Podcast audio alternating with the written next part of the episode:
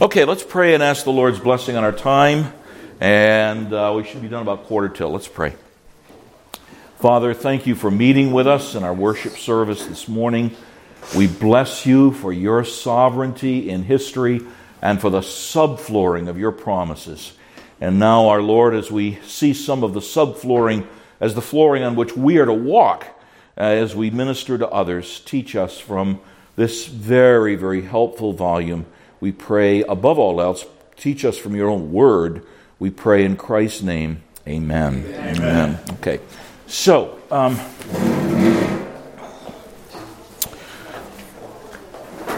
oh, thanks, Karen.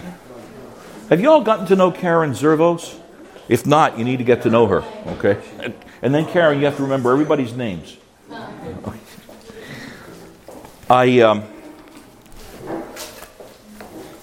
If you had to pick a New Testament book that deals with the false religions of any age, but particularly ours, it would be the, it would be the book of Colossians.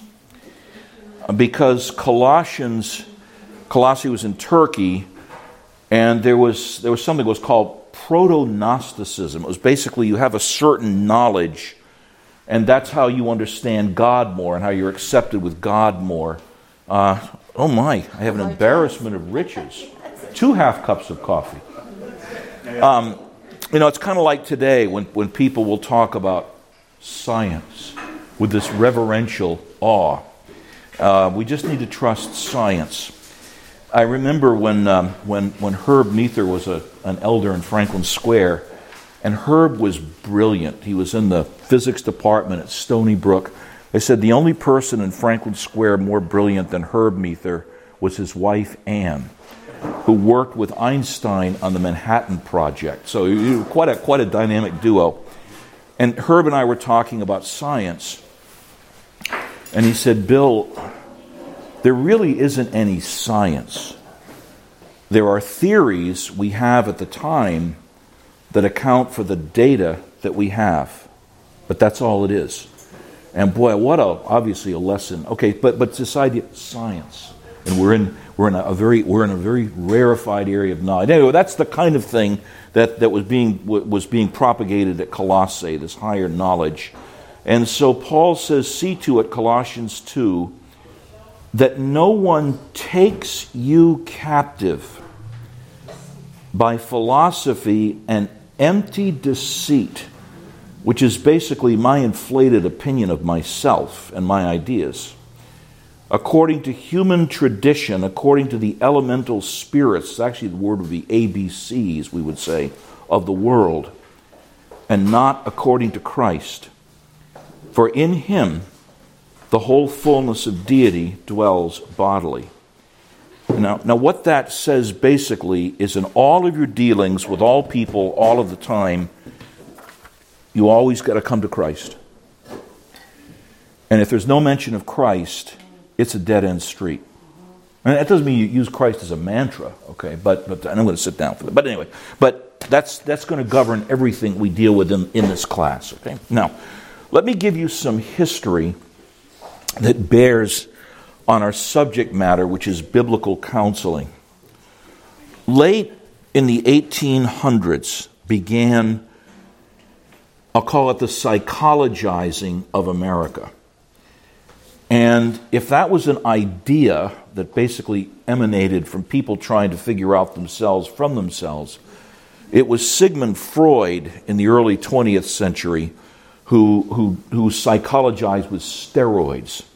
And it's very interesting. I'm not going to get into Freud, but I mean, he really catapulted people into being fascinated with, with psychology.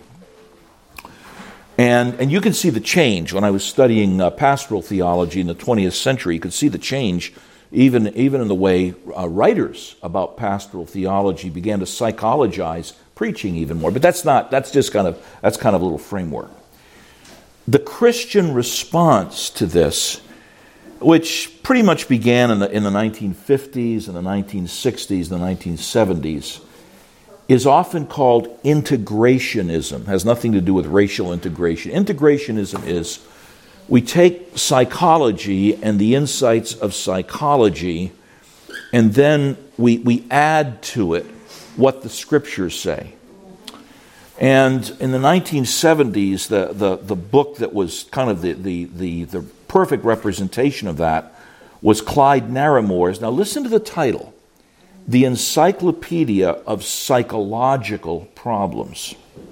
Not spiritual problems, not since psychological problems. And that's actually kind of a helpful book because he, he chronicles things like psychoses and neuroses and, and uh, um, um, oh, uh, depression and these things. Oh, it's now more sophisticated, but, but encyclopedia of psychological problems. And with all due respect to Dr. Narramore, he usually ends up with, well, what do you do about these problems? We'll read the Bible and pray about them, kind of a thing, okay? 1960, there was a bombshell of a book that came out in America among evangelicals, Bible believing Christians. And it was written by a Westminster Seminary professor, Jay Adams, and the book was called Competent to Counsel. And he blew things out of the water. He said, The Bible is sufficient to deal with all human problems. Because all human problems come from sin. We'll deal with that today. The only solution for sin is the gospel. Therefore, if you don't put Christ and the gospel front and center, you're not going to help anybody. And the scriptures are sufficient to help us deal with all quote unquote psychological problems. You don't know the furor that was created by this book. Okay? 1960, Competent to Counsel by Jay Adams. That gave birth to We'll simply call it the biblical counseling movement, of which there are many branches. They all have kind of different emphases and so on. But now this has almost become a cottage industry of certifying people. What Dr. Adams called nouthetic counseling, from the Greek word for nous, the mind, and being transformed by the renewing of the minds, has now become the biblical counseling. Why, why though? is, I mean, now biblical counseling conferences get thousands of people to attend them, and there's thousands of people who are now certified as biblical counselors. Why? Because secular psychology doesn't work. Period. It can help rearrange the furniture that you've got so the room looks a little bit prettier and you know what to do when you get dust on the furniture. But if your furniture is a wreck, it doesn't know what to do. Now, you can learn insights about furniture from counseling, but that doesn't solve the problem. And as a result, biblical counseling of various stripes uh, really has, has uh, well, in most cases, has really, has really prospered. So, 1968, Christian Counseling and Educational Foundation begins right across from Westminster Seminary. It's a beautiful big estate that I think was actually donated for this purpose. Jay Adams and John, Dr. Dr. Jay Adams, Dr. John Bettler lead it. And then, second generation, a, man, a name that may be familiar to you, Dr. Ed Powlison, who was a Harvard graduate. Dr. Powlison's degree was in psychology. He was a Christian and uh, his book, what I think it's called Through New Eyes or something, that was him. He, he, he sought to look at everything that he had learned about psychology, and is a brilliant man. From the perspective of the Word of God, uh, he was the leader of the second generation of the so called biblical counseling movement, along with Ed Welch, whose book Blame It on the Brain and, and whose book on depression, a, a stubborn darkness, have influenced people today. And, people say, well, what's the difference? And that's there's been whole books written about, about the differences. I think uh, Dr. Adams, and I loved him, he was a professor, a friend, uh, pretty much cut and dry. Okay? I gathered enough data to find out what your problem is. This is what the Bible says about your problem. Go and do it. Put off and put on. It wasn't quite that cut and dried, but it was pretty close. And when he dealt with things like PTSD or mental illness, uh, early Jay Adams, it was like, no, it's a sin problem, it's a sin problem, it's a sin problem. Well, yes, it's a sin problem, but we're not only sinners, we're sinned against. Anyway, CCEF has, I think, become a lot more sensitive to those aspects of, of suffering and, and entering into the lives of people. But essentially, commitment to the final authority of the Word of God. Now, early 2000s, CCEF, the Christian Counseling and Educational Foundation, comes out with a series, what is now a series of books. We have we have um, items up in the up in the um, foyer. These, these are the, it's called the Changing Hearts, Changing Lives series. And they began to address things like depression and worry and anxiety and fear and premarital sex and all kinds of different things from the perspective of, of the Word of God. The first part of that curriculum became this Instruments in the Redeemer's Hands by Paul David Tripp. And he, he um, I, one of my challenges in this class is I can't, I can't duplicate what, what Dr. Tripp does. He is an amazing writer. He has an ability to so deftly go to your conscience with things, and I can't duplicate. I quote him, but I can't. So, but we'll get to that in a little bit. But he, he and, and, this is his, just his preface to the book that became the preface to the whole series, "Changing Hearts, Changing Lives." He says, My model is all of my people, speaking of Christians, all of the time. Many of us, writes Dr. Tripp, would be relieved if God had placed our sanctification in the hands of trained and paid professionals. Now, what he's getting at here is people who say, Oh, I've got a problem. I need to go to see the, the psychologist or the Christian psychologist. And he's trying to distance himself from that. But he says, but that simply, he says, many of us would be relieved if God had placed over our sanctification in the hands of trained and paid professionals, but that simply is not the biblical model. Now, sometimes there is a need for specialists, but that's later. God's plan is that through the faithful ministry of every part, the whole body will grow to full maturity in Christ. The leaders of his church have been gifted, positioned, and appointed to train and mobilize the people of God for this every person, everyday ministry lifestyle. And what he's, what he's referring to here is Ephesians 4. Paul, Paul lays out the unity of the church in chapter 4 and verses 1 through 6. And then he says, But grace was given to each one of us according to the measure of literally the gift of Christ, according the way Christ works himself out in each of us is, is, a little different, okay? That's the gift of Christ. Therefore, it says, when he ascended on high, Christ, he led a host of captives and gave gifts to men. In saying, Paul writes, he ascended, what does it mean but that he also descended into the lower regions of the earth, which is not hell, but, but terra firma. It's a term for the earth itself. He who descended to the earth is the one who is also ascended far above all the heavens, that he might fill all things with what? Himself and his glory and his blessings and his grace. And he gave apostles, prophets, evangelists, shepherds, and teachers, or pastor teachers. And here's our work to equip the saints for the works of ministry or service for building up the body of Christ until we all attain to the unity of the faith and of the knowledge of the Son of God to mature manhood, to the measure of the stature of the fullness of Christ, so that we may be no longer children tossed to and fro by the waves and carried by every wind of doctrine, by human cunning, by craftiness and deceitful schemes. Rather, speaking the truth in love, literally truthing it in love we're to grow up in every way into Him who is the head, into Christ. Notice the centrality of Christ, from whom the whole body, joined and held together by every joint with which it is equipped, when each part is working properly, makes the body grow so that it builds itself up in love. That's, a, that's the Holy Spirit's very elaborate way of saying if, if my body is going to work, every part's got to do its work. Now think of Mary Vaith on her left hand having struggles with a couple of fingers and how it affects her. And so we pray that these fingers will be healed so that her whole hand and even her whole body will function better. So that's what Dr. Tripp is getting at. And he's right. Each of us is to have work. But now notice how he, he really bores, bores into our consciences with the word. He says, The paradigm is simple. When God calls you to himself, he also calls you to be a servant. an instrument in his redeeming hands. Title of the book.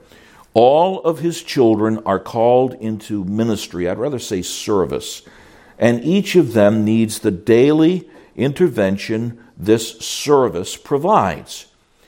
If you followed the Lord for a thousand years, you would still need the ministry of the body of Christ as much as you did the day you first believed.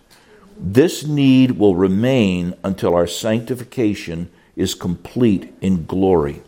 What that means, folks, is the simplest thing you say from the Word of God. We're dealing now with brothers and sisters in Christ, the brothers and sisters in Christ. That, that, that will be transforming to them. I won't give you the specific, but John Vaith this morning, before we prayed, gave a little vignette from a sermon from Sinclair Ferguson. And, and I needed, he didn't know that, but I needed to hear what that was. Okay, so that's the kind of thing. That's what this book is about. How God uses people who are themselves in need of change as instruments of the same kind of change in others. That's pivotal to this. It comes down to this, as simple as this. I, I don't like counseling in that office. It's too small, and I have to sit behind a desk. I hate doing that when I deal with people, so I'd rather do it in the lounge. Why? That conveys I'm the authority, you are the subject. Bunk. I'm first of all an object of grace, dealing with someone else who needs to be an object of grace. That's pivotal to understand where we're going with this. He said, this book's goal is not just that people's lives would be changed as they give help and receive it. The goal is to help change the, change the church's very culture. I'm persuaded that the church today has many more consumers than committed participants. Sure, Joe and Sheila may volunteer for specific activity like VBS or a diaconal project, but this frequently falls woefully short of the everyone all the time model of the New Testament. Our tendency toward ecclesiastical consumerism has seriously weakened the church. You know what ecclesiastical consumerism is? I go to this church because I love its music. And, and, and, I'll put up with a 20 minute devotional message. And man, I get a good cup of Starbucks coffee when I'm there and it's an hour, man, I wouldn't. Now, when the church down the street has the music better and better coffee, I'll go there. That's consumerism.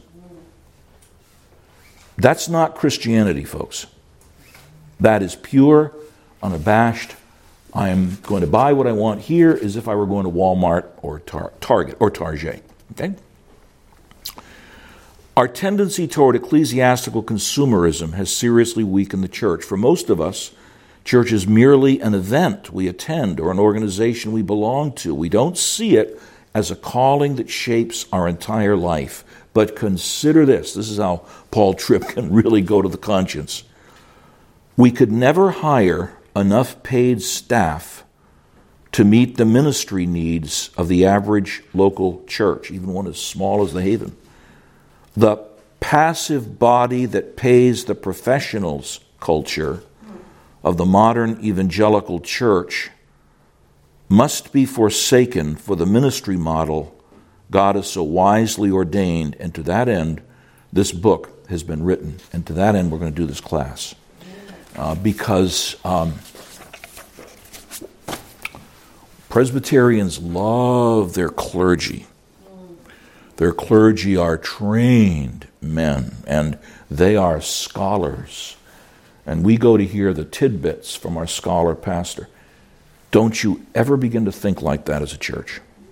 Number one, because I ain't a scholar. Student, I am, not a scholar. Number two, that's not the way you think of church. I'm here to worship God and to be strengthened to go out and serve others. Okay, so, and, and as instruments in the Redeemer's hands. Okay, so the plan for the class, and I put a question mark by it in my notes because I'm still not sure how to do this. We have time frame. I want to be done by June, but I don't want to rush things. I cannot cover everything in a chapter. You'll get handouts later on, uh, but I but I assure you, every class, you're going to get tidbits about how you can better be servants of others, okay? So let's dive into chapter one, at least the first part, and I want to whet your appetite, okay, for the whole book. And you want to get a copy. Thank you, Joe. We got one left. We may need to buy. We may need to buy more. Who else? Who didn't get a copy wants a copy? Mrs. Vaith. All right. Okay. If you didn't get one, see Mary. She'll make a list. We'll order more. So here's his first chapter. This is, this is kind of vintage Paul Tripp. The best of news. A reason to get up in the morning. Okay, so here, here's what he says in page one. He says, This book is about the best news a human being could ever receive.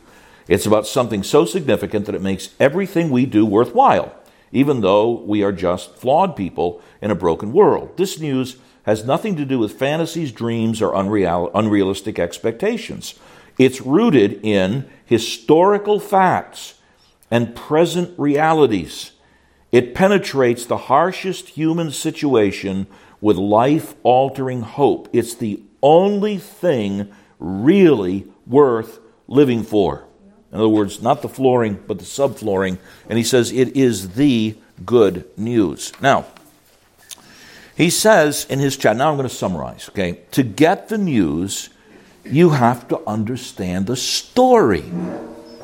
And, and this is standard when you're presenting the gospel to people to, to, in some way or another, include all of these things. We begin with creation, actually, begin with God, but God creates the world. And what was that world like before what happened? Well, there wasn't anxiety, there wasn't worry, there wasn't fear, there wasn't depression, there wasn't PTSD, there weren't wars, there wasn't domestic violence, there was no hatred, there was no sinful lust, uh, there, there was no coveting. This was a perfect world that God made. But it didn't last. And after what was probably not a long period of time, our first parents fell. And you can't understand a newspaper on one page without thinking of the fall. I used to tell people the obituary column is one of the greatest proofs of the Christian faith. It is appointed unto man once to die. Now, what happens? Think of Genesis 3 and Genesis 4.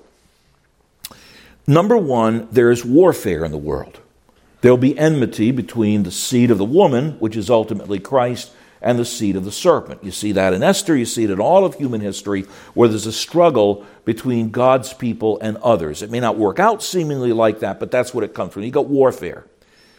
Number two, work is not what it was before. There is, for want of a better word, frustration in work.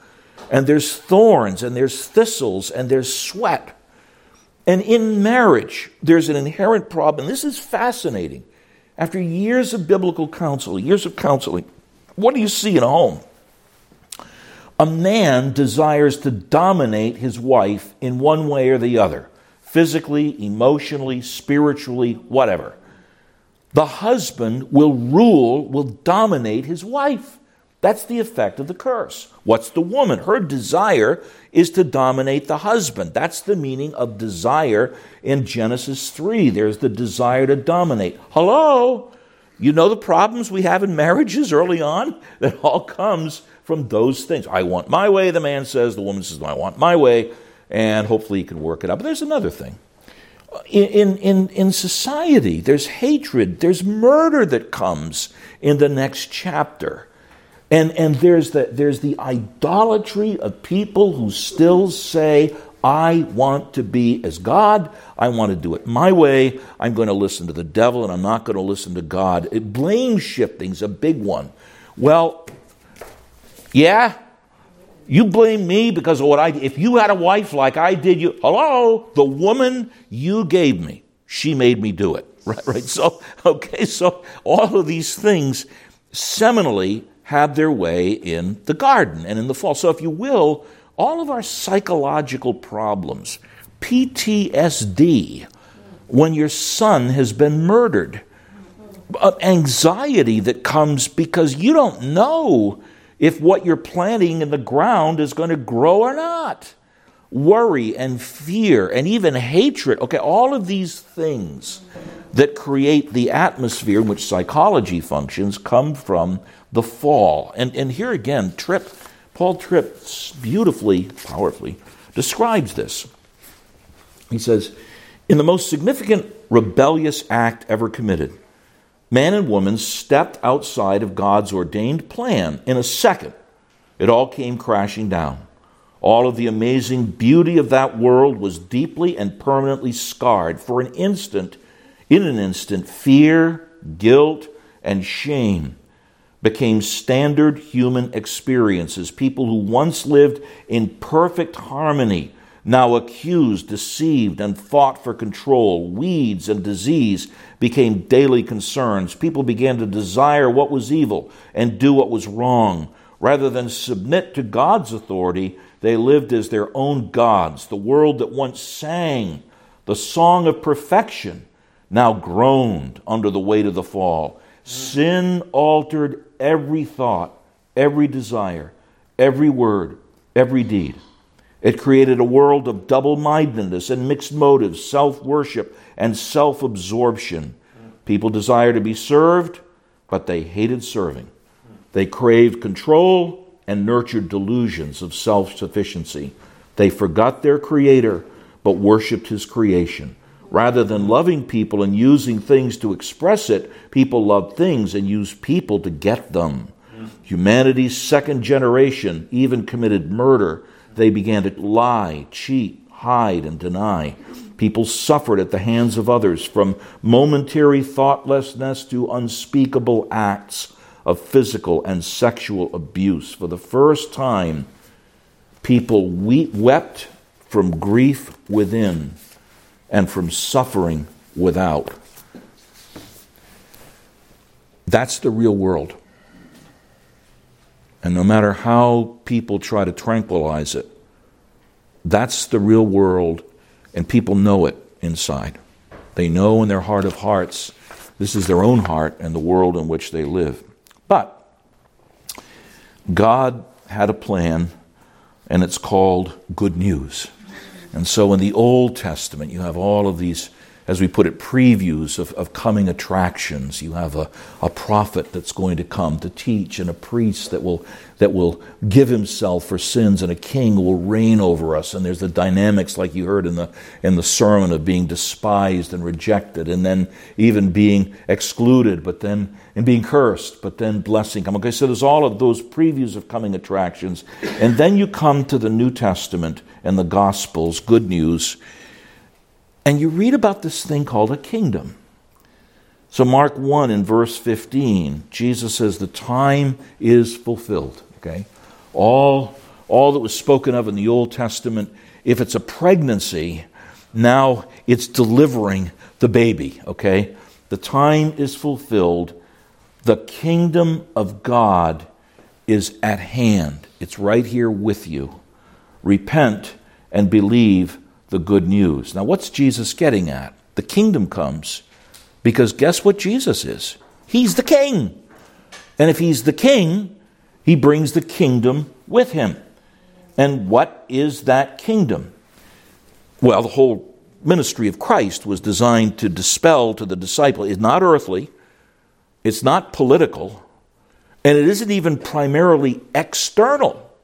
Remember that the religious leaders wanted an earthly political kingdom. Jesus was going to, or the Messiah was going to squash the Romans. And they were very much concerned with all the external things, okay? How people kept the law. In so many words, Jesus says, no, it's not first earthly, it's not first political, and it's not even first external. It's, he says in Luke, it's within you. What, what did he mean? New covenant promise I'm going to give you a new heart. I'm going to give you a right spirit. I'm going to change the heart of stone. I'm going to replace it with a heart of flesh.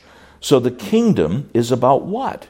It's about God not radically changing Rome, but he radically changes people.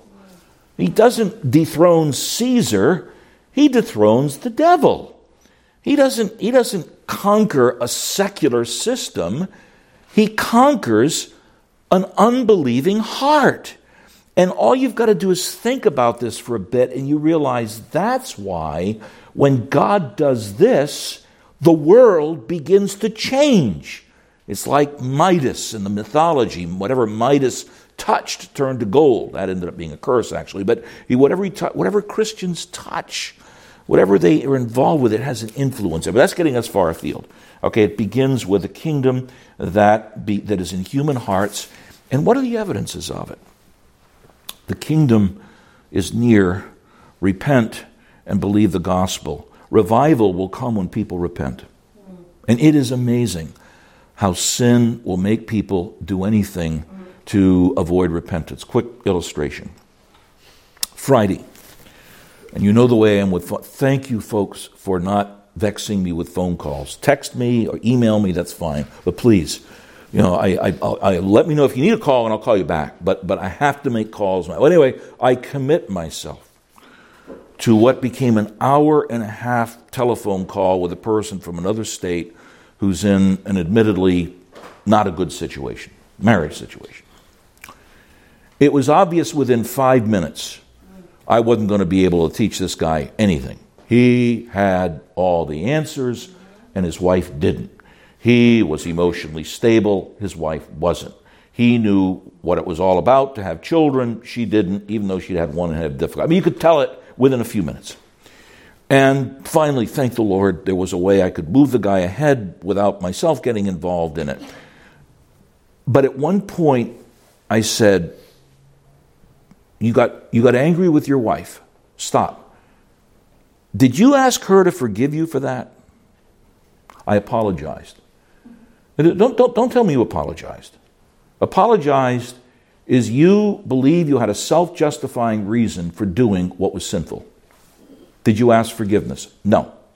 You are going to get nowhere unless you start examining your own heart and start confessing your own sins to your wife and not picking at her.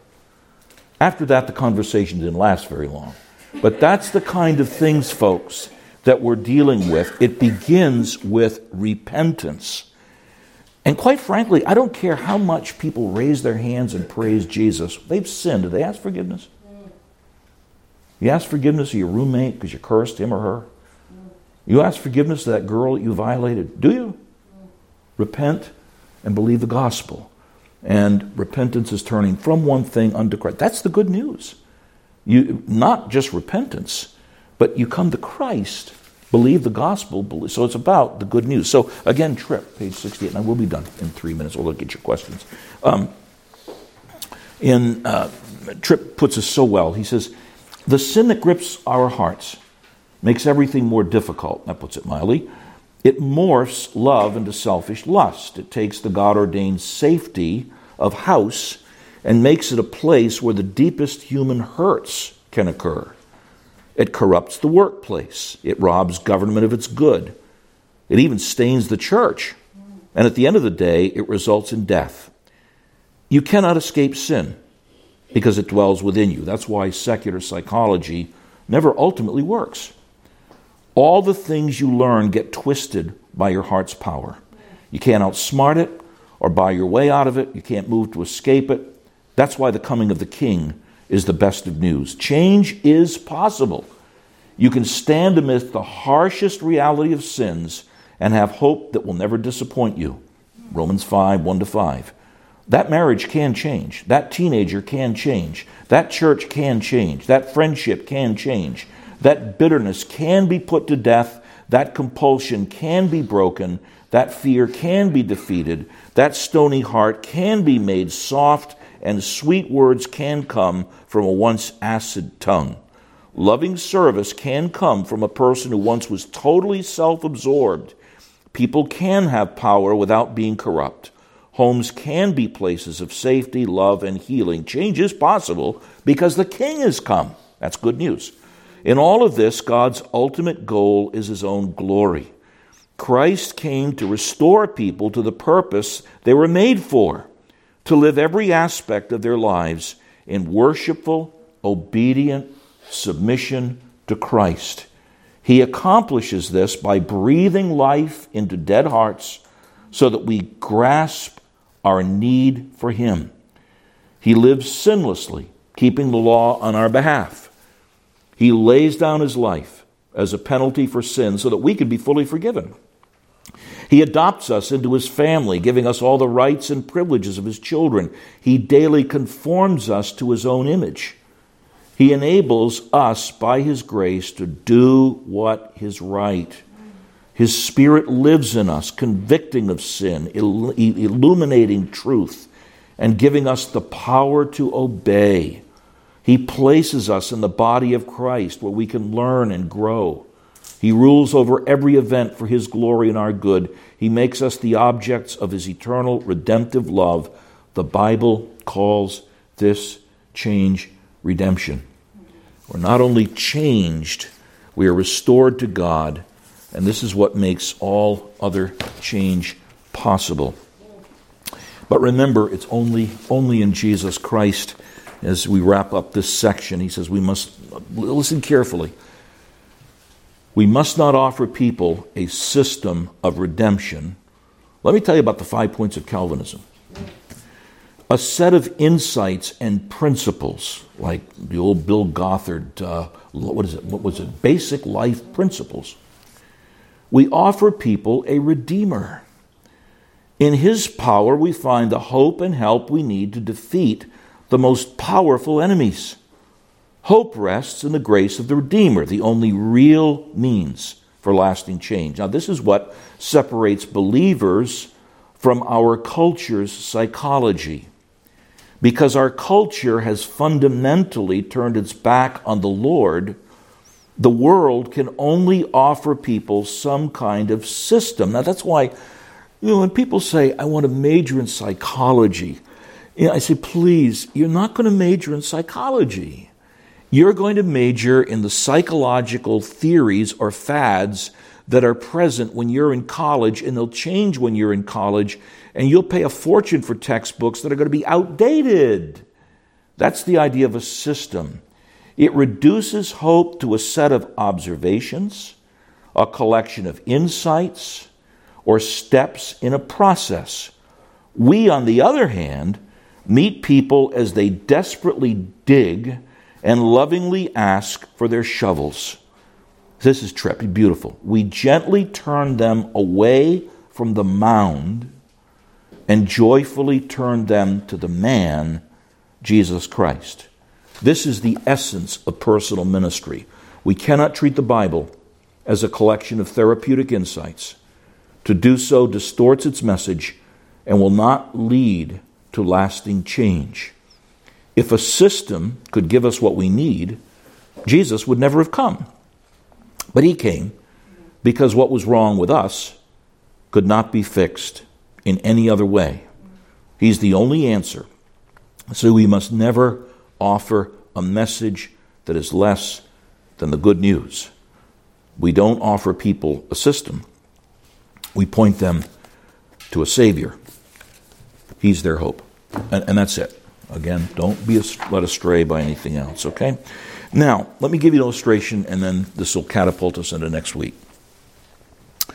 Um, now that I'm being able to do more evangelistic work with others, and I'm enjoying it immensely. In fact, I have a meeting Thursday night with this fellow that was nearly killed in a car accident in, in April of last year, and, and with his significant other and their child, and the mom and the dad who's a Muslim.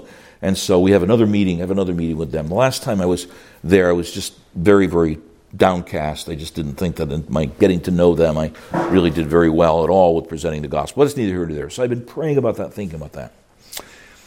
And it came to me that the evangelist Francis Schaeffer, who you'll get tired of hearing of, but he was the evangelist in my generation. Francis Schaeffer was asked if you had one hour with a person for an evangelistic meeting, how would you spend that hour? And he thought a moment and he said, I would take the first 50, not 15, 50, five. I would take the first 50 minutes and I would only deal with sin and what it is and what it does. then I would take the next 10 minutes and I would tell them about Jesus. And folks, I think there's a lot of horse sense in that. Because you're not going to value the good news unless you know the bad news. Now, why do I say that at this point? Next week, we're going to cover the second half of the first chapter of Paul Tripp's work.